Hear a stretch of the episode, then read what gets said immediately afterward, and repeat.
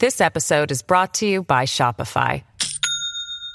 Do you have a point of sale system you can trust, or is it a real POS? You need Shopify for retail. From accepting payments to managing inventory, Shopify POS has everything you need to sell in person. Go to shopify.com slash system, all lowercase, to take your retail business to the next level today. That's shopify.com slash system.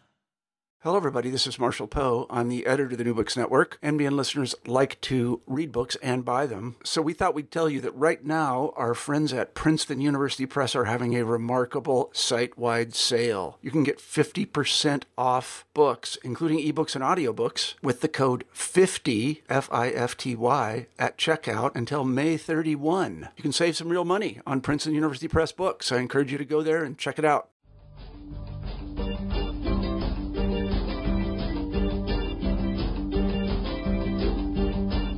Hello, and welcome to New Books in Philosophy, a podcast channel with the New Books Network. I'm Carrie Figdor, professor of philosophy at the University of Iowa, and I'm co host of the channel along with Robert Talisse, Alexus McLeod, and Sarah Tyson.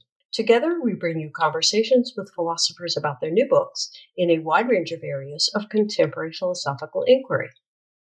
Today's interview is with Matthew Duncombe, assistant professor of philosophy at the University of Nottingham. His new book, Ancient Relativity Plato, Aristotle, Stoics, and Skeptics, is just out from Oxford University Press. As a matter of basic metaphysics, we classify individuals in terms of their relations to other things. For example, a parent is a parent of someone, a larger object is larger than a smaller object. The nature of relativity, the question of how things relate to other things, is a topic that winds its way throughout the history of philosophy to the present day. In his book, Duncombe considers ancient views of relativity from Plato, Aristotle, skeptics, particularly Simplicius, and the Stoics, particularly Sextus Empiricus.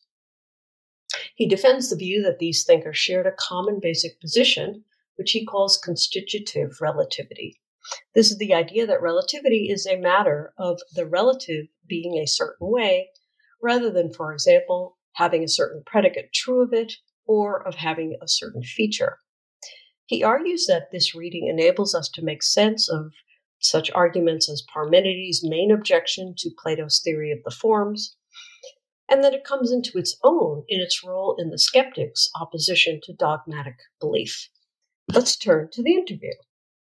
Uh, hello, Matthew Duncombe. Welcome to New Books in Philosophy. Thank you very much.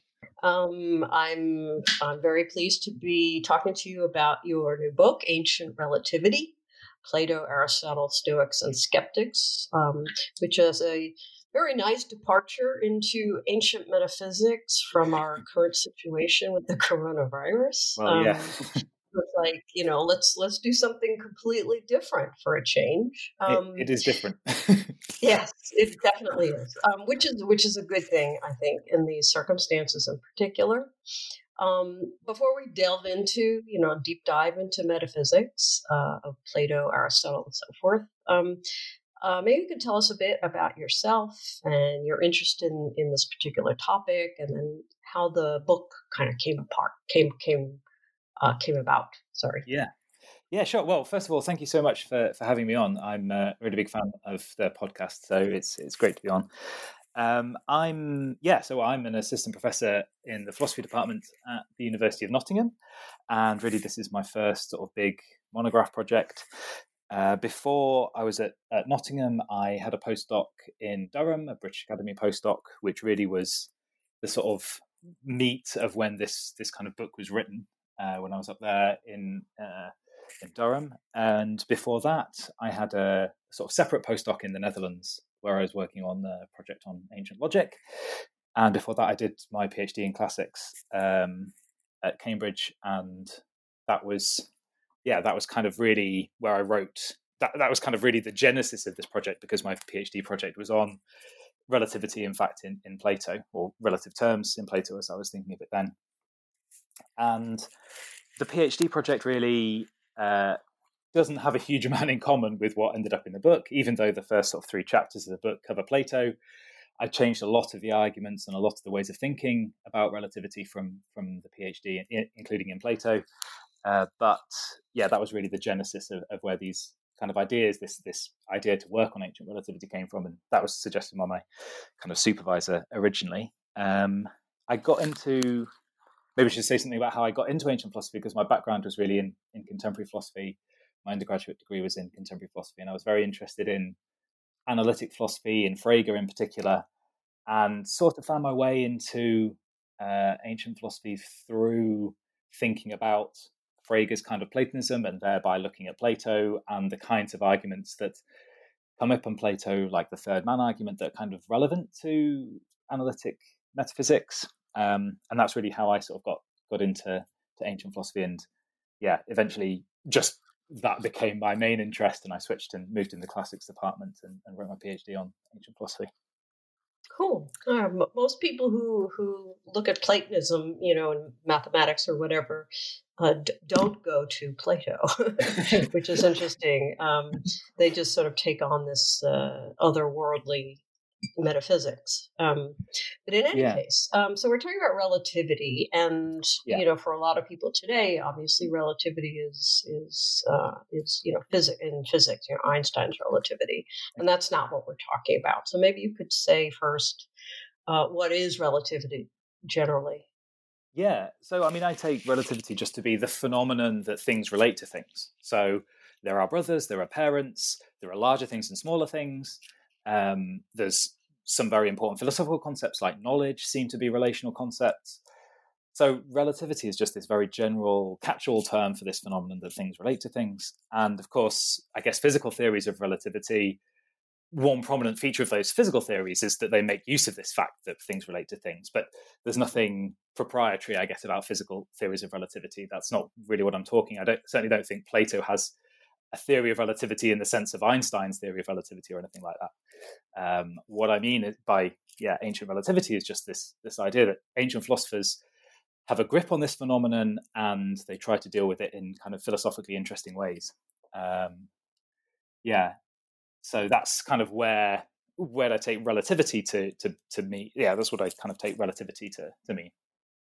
Okay, and how do you how do you distinguish that from you know just relations or I mean, there are different, there, you know, there are various metaphysical issues in this area. You know, one is the relativity, another is the whole metaphysics of relations, another is the whole metaphysics of relational properties, right? Um, or whether those two things are different or the same, right? So, how how does your focus here distinct uh, differ from uh, say metaphysics of relations and or relational properties. Yeah. So maybe i'll just say a, a, quick bit about the difference between relations relatives and relational properties because really i'm so the, really the difference is one way to think about the difference is focusing on what the difference between ancient philosophers and the way contemporary philosophers think about this phenomenon of relativity right? So you might think contemporary philosophers come at the phenomenon of relativity that things relate to things by thinking about relations. That is the thing that relates to things. So, Matt, I'm a brother, uh, my brother Pat, and my brother Dom, we're all related by the is brother of relation. And contemporary philosophers tend to think about relativity in terms of the relations, the things that do the relating. You can almost picture those kind of chemistry ball and stick models, you know, where you have uh, one ball representing one atom, another ball representing another atom, and a stick between the two, connecting them. And that connection, that's the relation, something like that. Um, whereas ancient philosophers tend to come at this phenomenon of relativity from the point of view of looking at the relata or the relatives, that is, the things that are related. So it's not that they don't think that there are relations, rather, it's that they focus on analyzing this phenomenon of relativity by thinking about the things that are related rather than the things that do the relating. Um, and I just use the term relatives for those things that are related. Some people, as, as I say, use the term relata, but you know, why introduce unnecessary Latin when you don't have to? Um, okay, and then good. the third thing you mentioned, relational properties, just very briefly, are the properties that you might have in virtue of relations you bear. So, um, being a husband is a relation that I have. It's a one place relation that I have in virtue of bearing the is married to relation to my wife, something like that. Mm-hmm. Good. Okay. So um, you cover you know, or at least uh, the the the people that you look at, uh, the texts that you look at, are you know over a period of something like seven centuries, right? Um, so it's a it's a huge amount, and you kind of pick out you know two major philosophers, Plato and Aristotle, and then two uh, movements, um, although particular people within those movements as well. Um, and you you argue that that all of them are, are unified by a basic commitment to what you call a constitutive relativity, a particular a particular way of uh, of explaining or understanding what relativity is. Um, so, can you can you explain what this is, and maybe contrast it with a you know major opposing perspective? Yeah, sure. So, I mean, constitutive relativity sounds like a big grand thing, but really, it's quite a simple idea. You're starting from the point of view of if you're starting from the point of view of what's a relative you can ask questions about it like, what is it to be a brother? Uh, what is it to be a parent? What is it to be a larger thing? And constitutive relativity is the idea that the answer to that kind of question is uh, in terms of what constitutes being a brother, what constitutes being a parent, what constitutes being a larger thing. It's an answer to the what is it to be a larger thing kind of question, right? And the answer is going to be in terms of a smaller thing. So the the thought is that constitutive relativity is an answer to a sort of question about the nature of a relative or the nature of, of relatives, an answer to, if you like, an answer to the what is it kind of question. And these kind answers to these kinds of questions really have to pick out, they have to do two things. They have to pick out all of the items in question, so all of the larger things, and they have to explain in virtue of what they're larger things. They have that feature. So and you can think about the larger thing is larger than the smaller thing, well, that's going to do both of those jobs. It's going to tell you what all the larger things are. All of the larger things are larger than a smaller thing, and it's going to explain in virtue of what those things are larger. I.e., it's because they have this is larger than relation to a smaller thing. So that seems pretty and that can get pretty weird because we're thinking in terms of this ancient perspective of like we're asking about the natures of relatives rather than a kind of contemporary perspective where we're thinking about relations primarily to analyze this phenomenon of, relativity. Mm-hmm. So that's, I think, does that make sense as the constitutive view? Sure. I mean, to, to get us started, sure. Yeah, yeah. Um, um, so one one of the questions, I mean, you've already raised, you know, one particular uh, individual, as we would put it, um, uh, can can be uh, is is is a is a relative is is multiply relative or is is lots of relatives at the same time? Uh, i'm not sure because so one of the things you say is that um, uh, one of the weird things about this is the idea that um, it's a very fine-grained ontology right so there's there's you know an object you know what we would say today is there's some sort of an individual an object um, and it has, say, lots of relational properties or something, uh, or it stands in lots of different relations. Um, and that that ontologically, that's just you know one item with lots of you know features. Um, and as I understand your view, uh, the idea that that the ancients um, defended uh, or or held implicitly in some cases is that um, uh, no no no there's just there's lots of objects there. There's a a there's something that uh, is a brother and there's something that is a husband and there's something that is a son and there you know and so on and so forth. Can, can you explain that? Because it's it is very um odd. It means you know it's like how do we what are we referring to right? Yeah. Yeah i mean this is a really good this is a really good question. I think that this uh, this is this kind of goes to this is a point that the constitutive view has you know it's difficult to explain why you would why you would have this view if you're coming from a kind of contemporary perspective where you think well what are the concrete objects well matthew is a kind of concrete object and he's a kind of thing that bears all these different relations he bears the brother of relations, the husband of relations, the son of relation, and so on to a bunch of different things.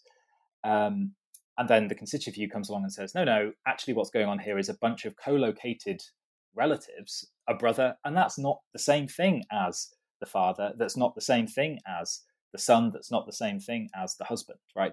But it's just that this father, this son, and this husband are all happen to be co-located, um, or something like that. Yeah, and I yeah. think that that's that's a that's a tricky that's a tricky question, and I think it I think it's a broader question though for the ontologies of Plato, Aristotle, Stoics, and so on, because on any ontological picture, you're going to have to say something about how properties, not just relational properties, but how relatives and uh, you know qualities and locations and somehow and some and so on somehow coalesce into one particular spatiotemporal re- region. So I just want to say I'm going to defer that question to however you're going to answer that second broader question, how these objects kind of co-locate and coalesce. The story for that is going to be different depending on your think on the thinker, and I just want to defer that to to to that kind of prior bigger question. So whatever answer right. you give to that question about how all these things come together, I'm just going to piggyback on that, I guess. right, right. Although uh, it does seem that um, they will not be committed to a bare particular. Uh, yeah, I think that's. Uh, I, I don't know. That's a that's an interesting question about whether any particular ancient philosopher committed to bare particulars. I mean, some readings of Plato have him committed to something like bare particulars, or because that's how all of these things that are under the, that kind of participate in the forms kind of get the forms get attached to them or something like that. Um, so I'm not sure how. Yeah, I'm not sure exactly. I mean, I think there are the possibilities are wide open for for for any kind of given ancient thinker. I guess Aristotle is going to have something more, is going to be more committed on that, particularly in the categories with the primacy of primary substance, which maybe we'll talk about a bit more. But primary substances right. seem to be the things that ground uh, other right. features um, in the categories. Right. I guess my, my thought was um, it's certainly consistent with a, a, view of you know primary substance or a bare particular or something, but you know in theory you could just have you know a, a bundle view of some sort, uh, which lacks that ground of some sort. Yeah, yeah, yeah. precisely. Um, um, there's yeah, good. Okay, so um, uh, maybe we should, since you mentioned the theory of the forms, right? Um, uh, you know, you you sort of you you go through a number of the the formal properties of of constitutive relativity, and and you know, I, I think you should feel free to introduce those kind of as needed. Um, but um, uh, in your analysis in, in, of the Parmenides, right, um, you argue that um, he seems to rely on the view of constitutive relativity. Um, uh, uh, and that you know Parmenides, at least the character Parmenides um, in the in the dialogue, uh, you know, raises a difficulty for the theory of the forms that um, essentially depends on this idea of you know, hey, if your if your theory you know presupposes uh, constitutive relativity, then your theory of the forms just isn't going to fly right?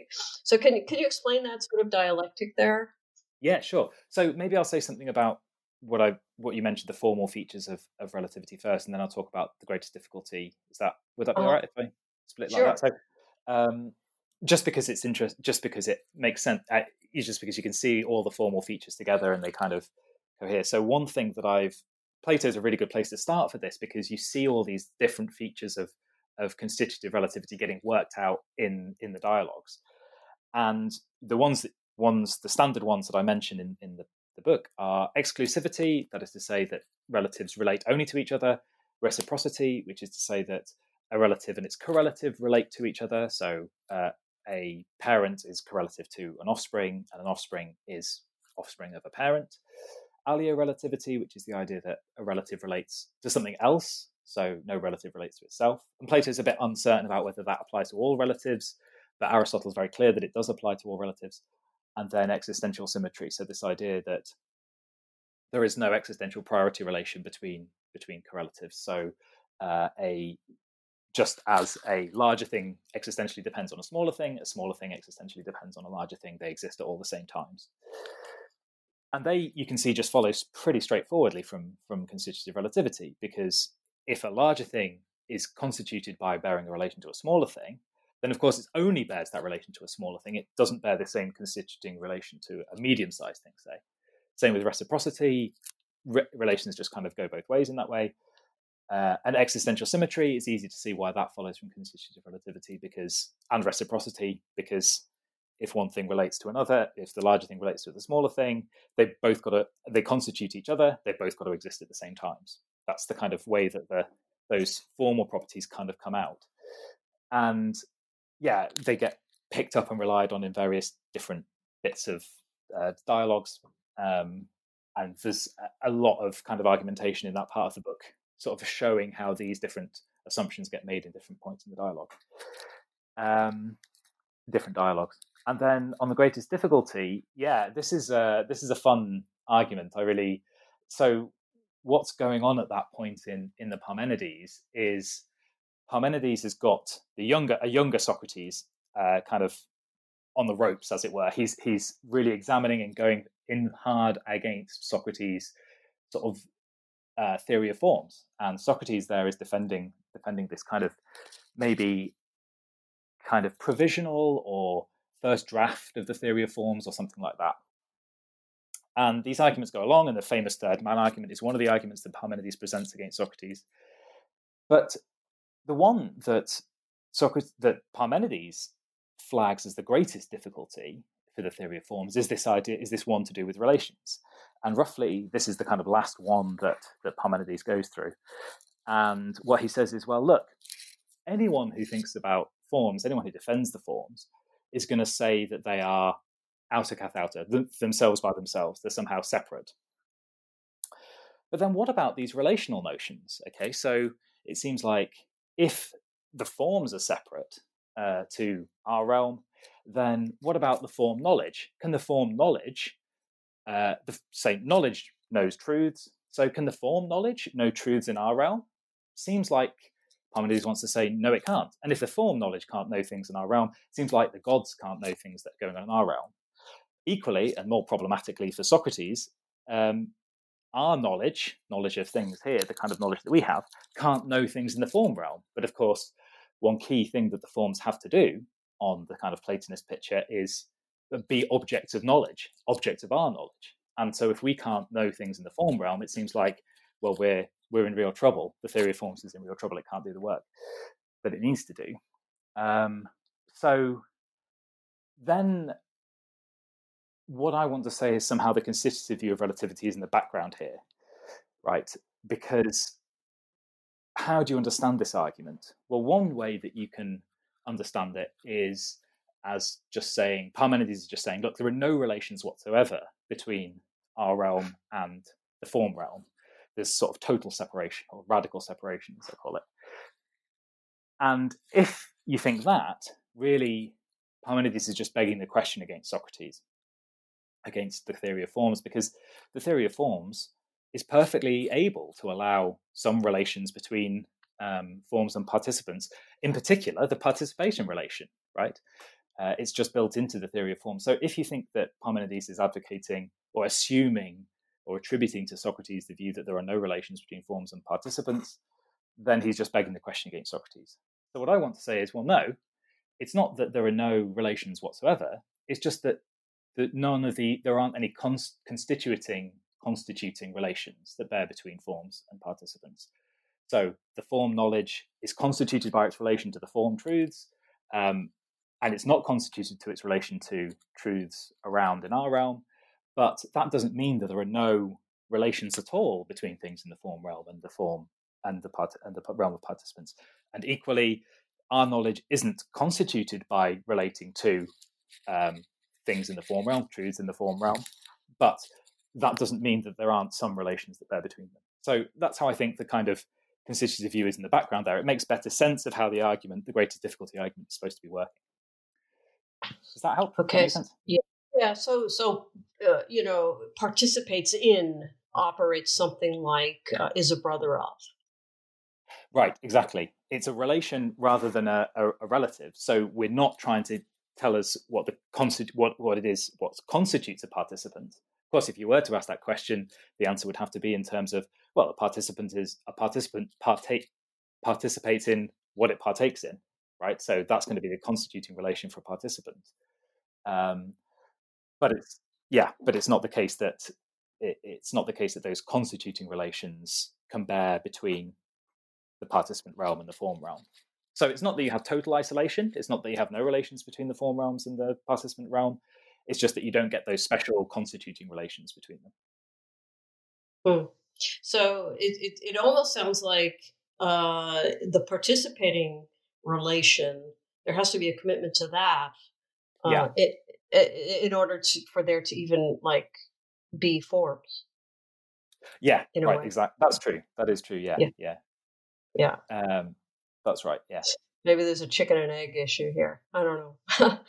it's um, it's a difficult one. I don't think. I mean, it doesn't come up in. So, I mean, you could. I guess you could press that point more into an objection to my reading and say something like, "Well, okay, but then what do you say about the participation relation? Isn't it that the participants are constituted by their relation to the things they participate in? So you do have these constituting relations and those things they participate in in the forms. So you do have these cross realm consti- const- constitution relations or something like that. Is that the thought? Yeah, yeah. I think uh, I think that is a, that's a difficult issue. Uh, yeah, I'm not really sure how I'm not really sure how I would respond to that, other than to say it's not clear that that Plato is considering those kinds of cases. He really seems more worried about the kind of contentful uh, cases, that the, the cases that he's particularly worried about, the knowledge cases, I think, uh, in the in the greatest difficulty. So yeah, maybe he just doesn't consider those cases. But yeah, it's a good it's a it's a good objection. This episode is brought to you by Shopify. Do you have a point of sale system you can trust, or is it a real POS? You need Shopify for retail. From accepting payments to managing inventory, Shopify POS has everything you need to sell in person. Go to shopify.com/system all lowercase to take your retail business to the next level today. That's shopify.com/system. Well, let me um before I before I go on to how Aristotle um, revises this, um, kind of stepping back for, I mean, as we mentioned before, it's, it is sort of an odd, um, odd view, you know, from our, from our perspective. Um, and and you say explicitly, you know, I'm not defending constitutive relativity. I'm just saying this is a the best interpretation of the ancients, right?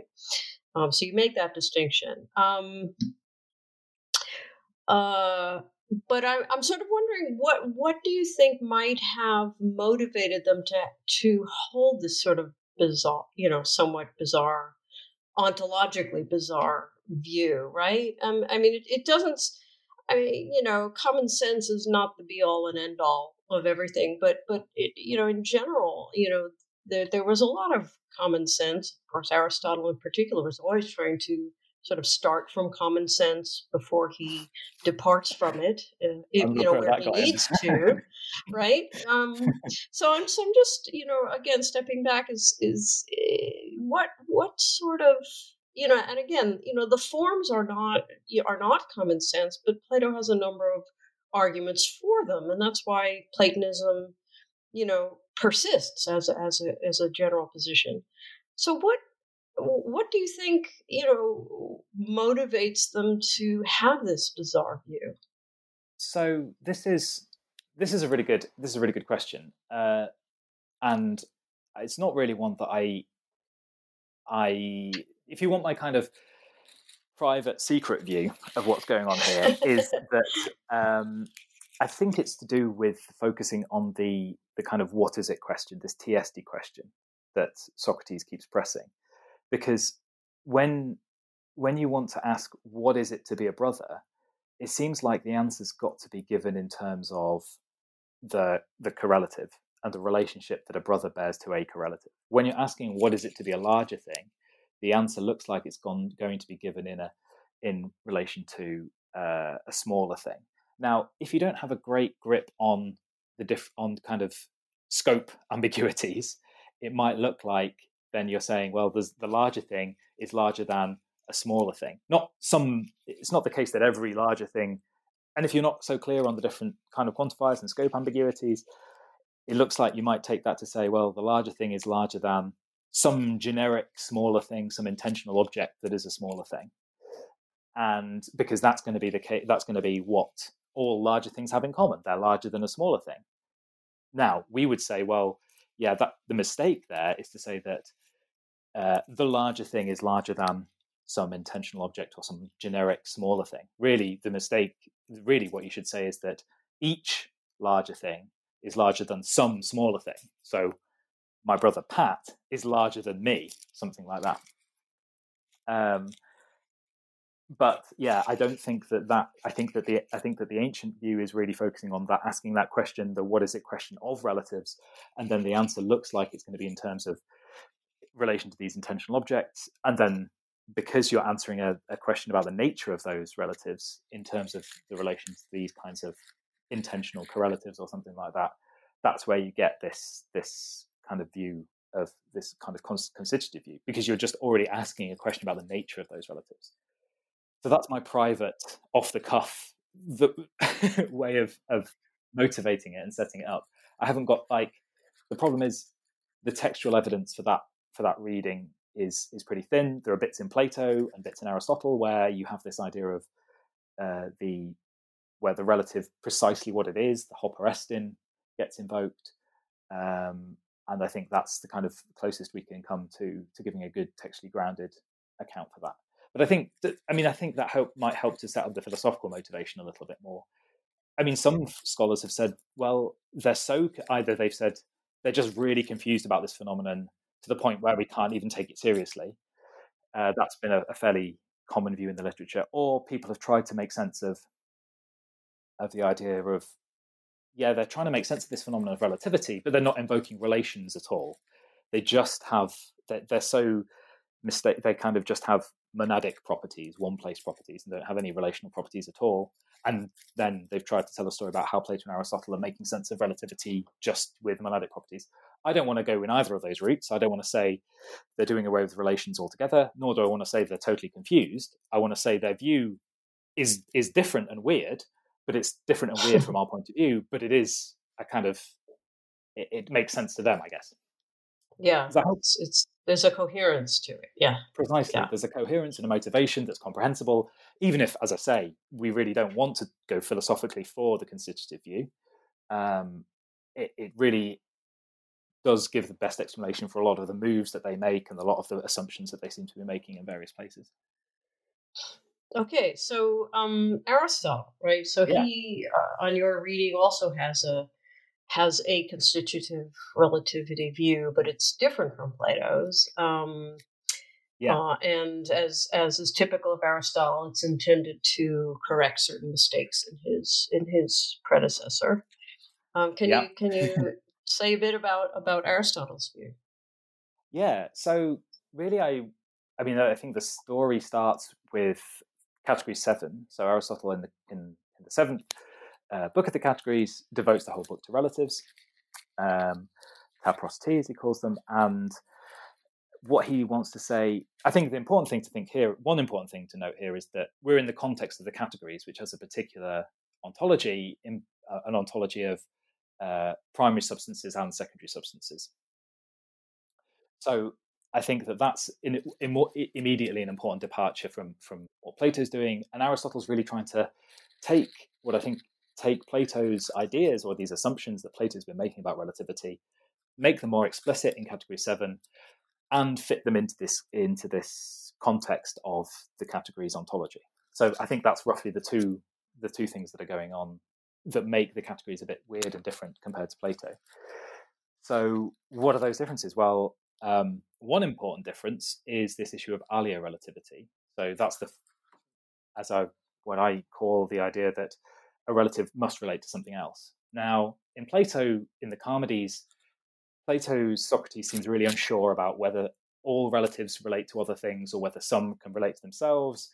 And they're considering cases of self knowledge, which roughly they think of as knowledge of knowledge. And then the question is well, can there be such a thing as knowledge of knowledge? And they're just they, they, they don't really reach an answer. Socrates eventually says, "Well, maybe some great man will come along and show us the answer to this question." And maybe Aristotle thinks he's that great man. I don't know, but Aristotle certainly responds to this question of alio relativity and says, "Well, because he simply defines relatives as things that are of or than, or somehow in relation to something else, uh, or said to be of or than, uh, or somehow in relation to something else." In uh, the first sentence of, of category seven. So he just defines relatives as alio relatives. And then I guess one thing I want to do in the book or in that chapter on Aristotle is explain why, because it just seems like wh- why would there be this difference? And one thing that you could think, and one thing that it, constitutive relativity makes sense of is why there might be this difference, because in the categories ontology, everything's got to bottom out in primary substances. This principle is sometimes called the primacy of primary substance or something like that. And it looks like if you have constitutive relatives that relate to themselves, so knowledge of knowledge, it looks like they need not bottom out in primary substances. They need not be related or grounded in primary substances because, well, it seems like knowledge is constituted by its relation to its object. If that object is knowledge itself, then it seems like knowledge is constituted by its relation to itself. And so then it's this free floating thing that doesn't need to be grounded in a primary substance. It can just be grounded in it itself, in its relations to itself. So that's, I think, why Aristotle is really keen that that there are no alio relatives, and he just defines relatives that way. In a way that Plato just wasn't, because he didn't have the same commitments to the kind of primacy of, of primary substance. So I think that's one way, one really simple way in which Aristotle's kind of correcting correcting the view. Aristotle then goes on to do a few other things. Um, yeah, make a few more distinctions. Uh, I don't know. Should we talk about those? Um, well, you do you do say that um, you know a lot of what he's doing there is is developing subclasses of relatives um, uh, within uh, you know so in the so there's a number of different so in the categories right he has the category of relatives um, and then in the metaphysics, uh, this is not a different view. Um, it's it's uh, it's an elaboration of the view that's that's first expounded in the categories. At least that's that's your reading, right? Yeah, yeah, exactly. So um, yeah, I think it's really interesting to talk about the relationship between category seven and metaphysics delta 15 which is the other big discussion of, of relatives in, in Aristotle. So, one thing that's gone on in uh, most of the scholarship on category seven, and probably most of the scholarship on relativity at all in the ancient in ancient philosophy, has been on this difference between two definitions that Aristotle raises, uh, two different definitions that Aristotle gives for relatives in category seven. So at the very beginning, he gives that definition I already mentioned, uh, said to be uh, relatives are said to be what they are of or than, or somehow in relation to something else. And then, sort of later on, he sets up a different definition, which is relatives um, are, are the things that somehow relate to something. And it's really unclear why he sets these two different definitions. Well, it's kind of clear why he sets them up, but then exactly the nature and the relationship between those two definitions has kind of been subject of a fair amount of, of dispute. It seems like the reason he sets up that difference is that he wants, he has this worry that somehow some substances might end up being relatives if the first definition is sufficient. So, if the first definition looks like there are going to be cases where items like my hand will be both a substance and a relative. So, why is it going to be a substance? Well, I'm a substance, the hand is part of me, so the hand is part of a substance, so the hand is a substance. On the other hand, the hand is part of me, so the hand is of or than something, so it's a relative. But Aristotle thinks, in common with a lot of people around the academy, that no substance can be a relative. So that seems like a problem for him. And he seems to think it seems to be that the second definition is introduced to resolve this problem. Now, a lot of people have thought that the second definition is just narrower than the first. So the way that Aristotle approaches the problem is to just narrow down the scope of relatives, just make fewer things relatives according to the second definition. So and that and narrower class wouldn't include examples like a hand.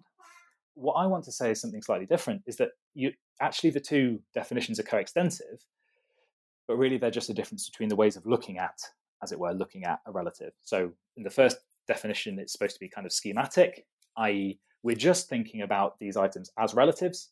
So what's the nature of a relative? Well, it's of or than something. Whereas the second definition, we're asking specifically what the identity of this particular relative is and what features does it have in virtue of having that identity. So here's a simple example. You might think um, to set up that contrast, uh, a father is father of sons, something like that. Is that statement true? Well, it depends on whether you're thinking schematically or specifically about the father. Because if you're thinking schematically, it seems false, right? Because there just seem to be loads of cases where there are fathers who don't have sons, they have daughters. But taken specifically, well, it depends which father you're thinking about. If you're thinking about me, then it's false because I only have daughters. But if you're thinking about uh, if you're thinking about some other father, it might be true because my father, for example, only has sons. So that's the difference between the schematic and specific ways of thinking about relatives. Schemat specific relatives, the identity matters. Schematically, we're just thinking about them as a relative. And that's what okay. I want to, yeah.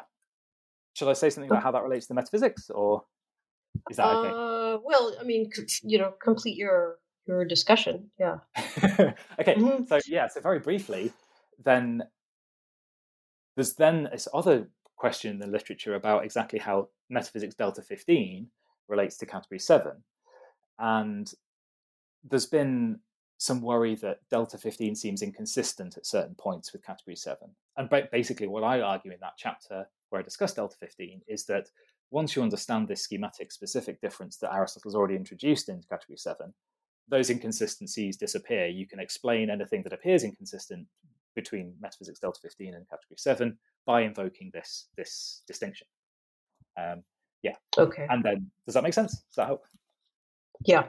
Mm-hmm. Um so i want to make sure we get to the uh, the stoics and the skeptics um so in the in the the, the for the stoics you you choose uh, simplicius as the kind of the representative of of the school um uh, so how does how does he uh, elaborate uh, this idea? Um, and I know you know here.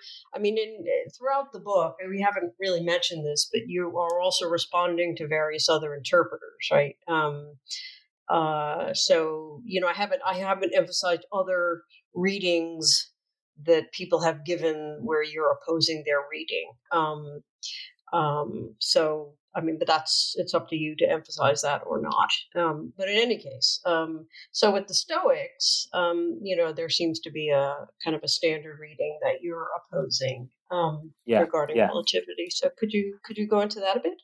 Yeah. So with the Stoics, um, so Simplicius is writing a commentary on Aristotle's Category Seven, as it happens, and he's writing and he's he's re- he records in the in the course of this commentary a fair amount of information about Stoic ideas of relativity. But like characteristically with Stoics, it's not uh, you, you just get the views and you don't necessarily get the arguments and the context for the views. So it can be quite confusing trying to reconstruct exactly why the Stoics might have thought a particular way about relativity. What Simplicius does tell us about the Stoics is that they distinguish two kinds of relativity. Um, some which he calls relatives or maybe differentiated relatives, and on the other hand, relatives somehow disposed. And these first sort, these differentiated relatives, the examples are supposed to be things like sweet and bitter, whereas for the relatives somehow disposed, the example is supposed to be father. And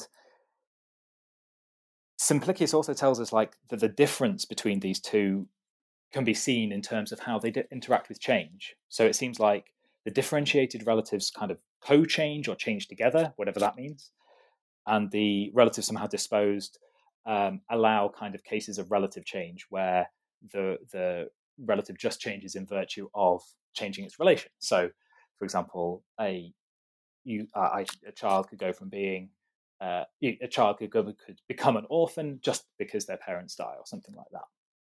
Or I could become shorter just because my brother grows, not because I've shrunk, something like that. And that's supposed to be that's really what Simplicius sort of tells us. Now, one the sort of standard way, the orthodox way of reading this um, goes back to my PhD supervisor, David Sedley. He distinguishes hard and soft relative properties here. And he says, well, um, the relatives somehow disposed are kind of hard relative properties, and the relatives differentiated as soft relative properties. What's the difference between hard and soft relatives? Well, the hard relatives are ones that are just grounded in the relation, that have the property just because it's grounded in the relation, whereas the soft relative properties is grounded in the relation and something else. So sweet is a soft relative property because it's got to be uh, it's grounded in the relation that the sugar bears to my tongue, but also the chemical structure of the sugar. That's the non-relative property that it that it has that is also grounds the the, the relative property. Whereas the hard relative properties are ones that you can have just in virtue of the uh, relation. So, being a father, you don't need anything else. You just need to bear the as a father of relation to something. So that's the kind of. Well, don't you have to be this... male? Exactly. So this is so this is one objection to the mapping hard. This is one objection to this reading of the of the Stoics, right? Because it seems like hard relatives, uh, the, the examples don't quite fit because a father doesn't seem to be a father just in virtue of bearing the relation to the offspring, it also needs some intrinsic sub non relational property being male. So the hard relative, soft relative contrast doesn't quite fit with the examples of Stoic relatives that Simplicius gives. So yeah, that's where that's kind of where I've I come in and I try to say, well, actually, we can make better sense of this with invoking constitutive relativity because it seems like the the relatives somehow disposed, like father, well, they're going to be, first of all, they're not properties at all. Simplicius doesn't talk about them as, as relative properties, he talks about them as relatives. And constitutive relativity, of course, focuses on relatives rather than relative properties.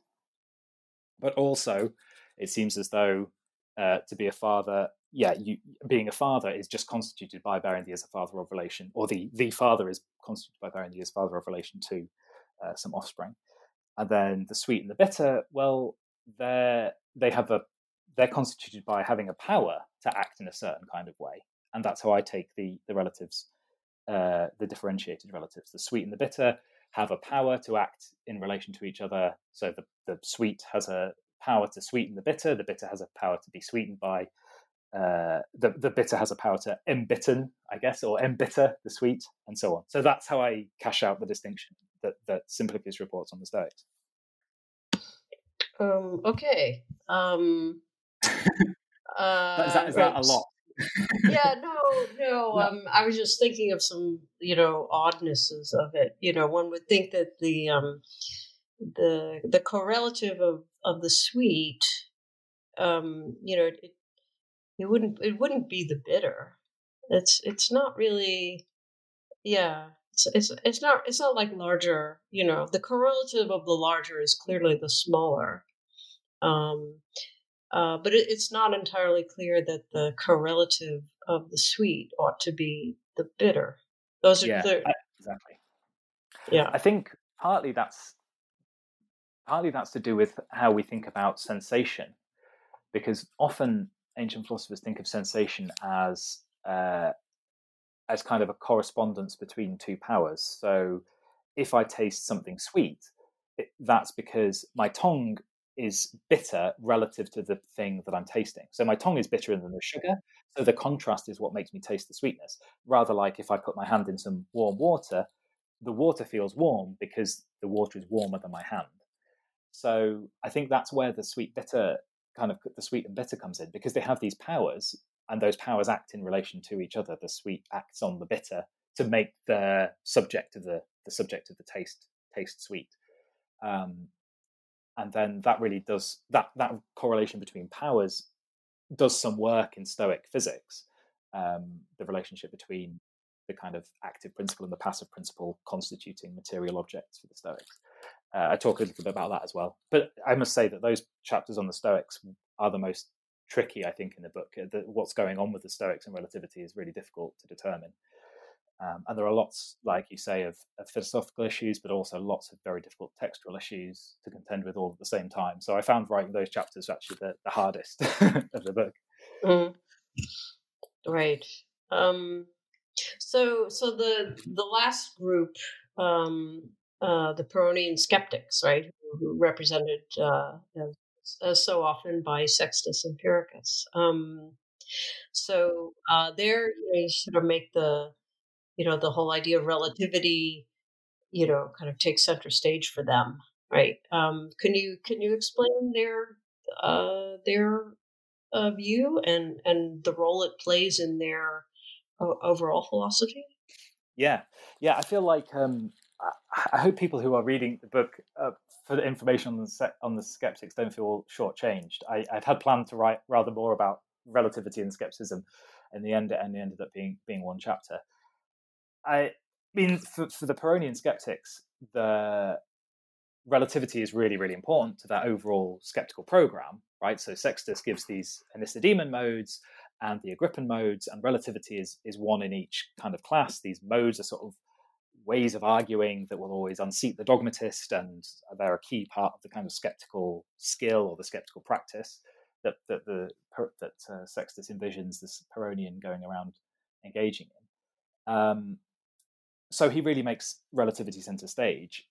I think the way that he thinks about relativity is a very close relation to to the constitutive relativity, but rather he frames it in terms of concept of, of conceptual terms. So he he wants to say that well, uh, we conceive of something as relative to something else to its relative to its correlative. So we must conceive of a brother as relative to a sibling. We must conceive of a parent as relative to a child. I think he makes that move because he doesn't want to be committed to any particular ontology, right? So we've been talking in constitutive terms about the constituting relations for these relata, but Sextus doesn't want to put his feet down on any of those because of his skepticism. So he he moves to this conceptual level and says, well, when we conceive of relatives, we must also conceive of them as relating to their, their kind of corresponding correlative. And the way that I, in the book, really talk about how he puts this conception to use is in his skeptical attacks on different, what he calls dogmatic concepts. So these are concepts that are key to different dogmatic schools. For instance, um, the sign signified relationship is a really key epistemic notion for both Stoics but also for Epicureans. And so Sextus wants to say, well, actually, if you think about the concept of a sign, it's a relative concept, but when you think about it, it's going to be epistemically useless because precisely because it's a kind of conceptual relative. And his argument, I mean, his argument isn't very good, but it's something like this. Um, if I recognize that something is a sign, I'm conceiving it as a, of it as a sign in order to conceive of something as a sign, I have to conceive of it as having a correlative. But if I'm conceiving it as having a correlative, I already know what the correlative is, the thing signified. So by by by encountering a sign, I can't get any new knowledge because just by encountering something as a sign, I've already encountered the thing that it signifies. Um, now that seems wrong for the for the obvious reason that well I yeah, to conceive of something as a sign, I have to conceive of it as signifying something, but I don't already ha- don't have to know what it signifies, right? Um, just because I conceive of some smoke as a sign doesn't mean I conceive of it. Uh, I I already know what the fire is, what what kind of thing the fire is, whether it's a chemical fire or a house fire or anything like that. So just in virtue of conceiving of something as a sign, yeah, I know it has a signif- it signifies something, but I don't know what it signifies. So Sextus's arguments for that skepticism aren't great. But that's the kind of way he deploys kind of relativity to try to undermine dogmatism.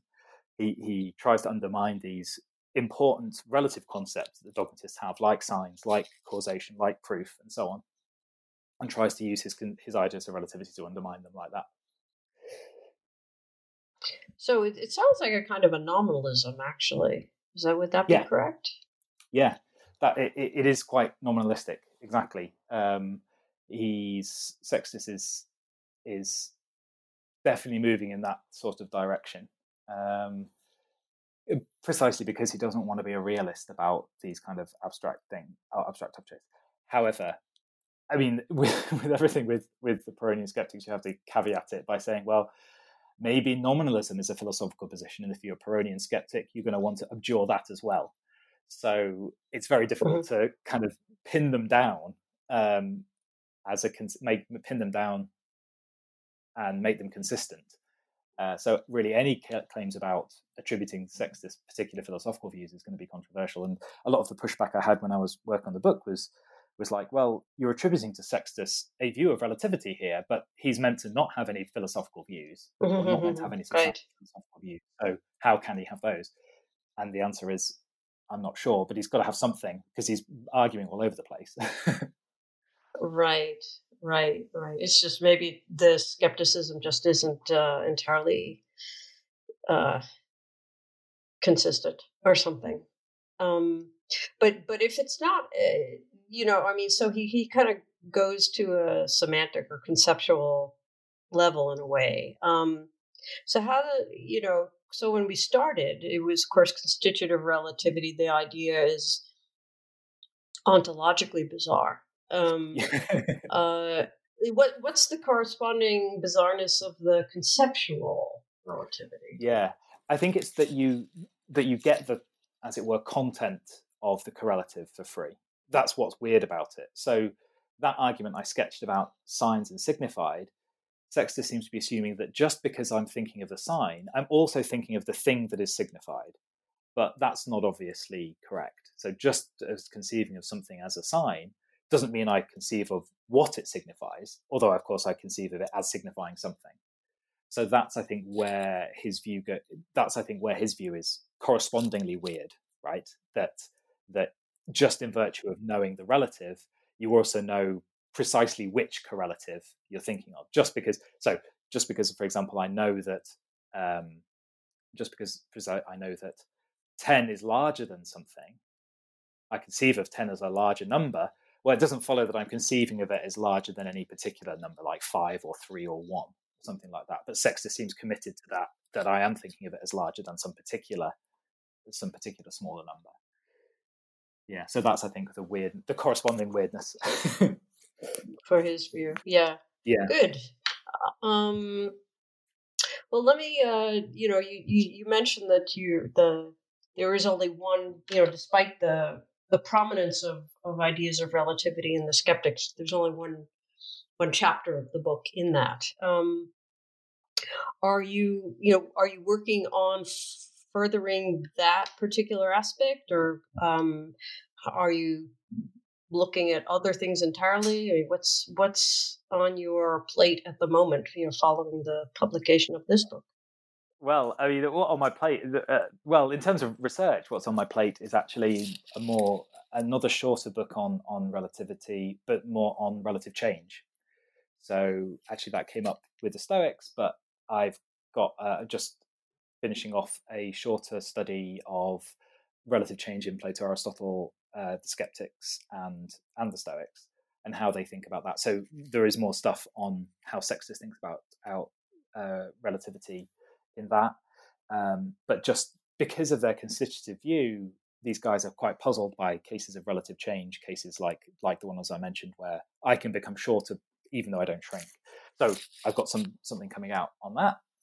Um, and there is i mean there's lots and lots more that there's lots of more projects that you could do on ancient relativity. You could look at uh, ancient ideas of uh, relational logic uh, how they thought about inferences involving relativity because that became a really big issue in the 19th century uh, a really big problem for kind of aristotelian logic.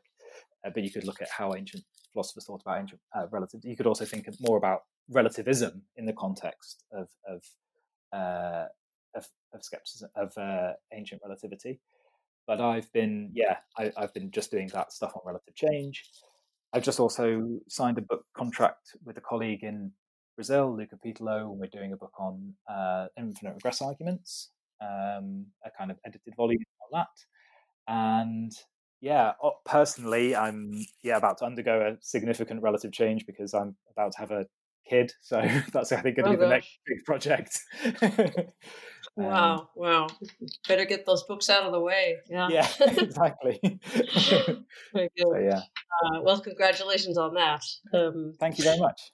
Um, yeah. Uh, so we are we're just about out of time. Um, is there anything further that you wanted to mention about the book that I that that we didn't get to that I didn't ask about? No, I think I think we I think we covered most of it. I think that's that's really good. I just wanted to say, yeah, thanks again. It's been uh, it's been really fun. I hope it was I hope it was I hope it made some sense. I know that the views are quite alien, but I try to try to make them at least comprehensible. I don't pretend to make them plausible, but at least sort of yeah. right. Well, that's that's difficult, especially when you're working with with you know often fragmentary um, texts you know, yeah, to be with. But um, well, I appreciate you taking the time to uh, to talk about your book. Um, it's no, it I really appreciate having me on.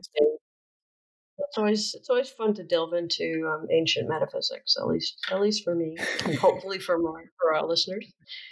Yeah. Um, but uh, yeah, so so thanks again for for joining New Books in Philosophy, and and uh, I wish you luck with with your you know your book and baby projects. Thank you very much. Thanks. okay, bye-bye. bye. You've been listening to my interview with Matthew Duncombe, Assistant Professor of Philosophy at the University of Nottingham. We've been talking about his new book, Ancient Relativity Plato, Aristotle, Stoics, and Skeptics, which is just out from Oxford University Press. I'm Carrie Figdor. This is New Books in Philosophy. I hope you enjoyed the podcast, and thank you for listening.